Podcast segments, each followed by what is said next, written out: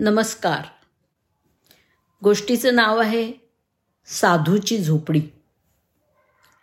एका गावात दोन साधू राहत होते. ते दिवसभर भिक्षा मागायचे आणि मंदिरामध्ये पूजा करायचे. एक दिवस गावामध्ये वादळ आलं आणि मुसळधार पाऊस सुरू झाला. दोन्ही साधू गावाच्या सीमेलगतच्या झोपडीमध्ये राहत होते. संध्याकाळी दोघंही घरी परतले.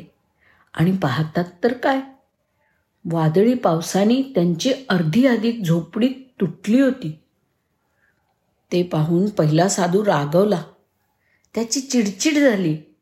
आणि तो देवाला म्हणाला देवा तू नेहमी माझ्यासोबत चुकीचं वागतोस. मी दिवसभर तुझं नाव घेतो तुझी पूजा करतो. तरी पण तू माझी झोपडी तोडलीस. अरे गावामध्ये जे चोर लुटारू खोटारडे लोक आहेत त्यांच्या घरांना काही सुद्धा झालं नाहीये. बिचाऱ्या साधूची झोपडी मात्र तुटली. हे तुझंच काम आहे देवा.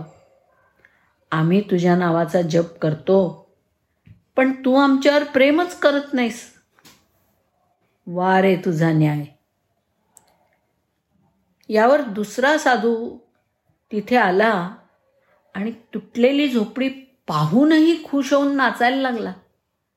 आणि म्हणाला हे देवा अरे आज माझा विश्वास बसला की तुझं आमच्यावर किती प्रेम आहे. की आमची अर्धीच झोपडी तू तोडलीस पण अर्धी झोपडी वाचवली. ती नक्की तूच वाचवली असणार. नाहीतर एवढ्या जोरदार पावसात माझी पूर्ण झोपडीच उडून गेली असती. ही तुझीच कृपा आहे बाबा की आमच्याकडे अजून डोकं झाकण्यापुरता तरी निवारा शिल्लक आहे. निश्चितच हे मी केलेल्या पूजेचं फळ आहे. आणि म्हणूनच मी उद्यापासून तुझी अजून पूजा करीन कारण माझा तुझ्यावरचा विश्वास खूपच वाढला आहे. तुझा सदैव जय जयकार असो.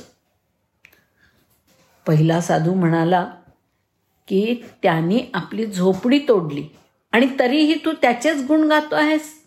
हे कसं? एकाच घटनेला एकसारख्या असलेल्या आपण दोघांनी किती वेगळ्या वेगळ्या दृष्टीने बघितलंय?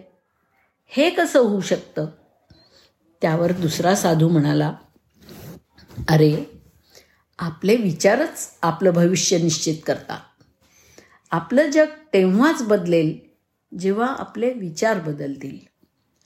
जर विचार नेहमी तुझ्यासारखे असतील तर आपल्याला नेहमीच प्रत्येक गोष्टीमध्ये काहीतरी कमतरता आहे अशी उणीव भासतच राहील. आणि या उलट जर आपले विचार माझ्यासारखे असतील तर प्रत्येक गोष्ट निश्चित चांगलीच असते. याची जाणीव होईल.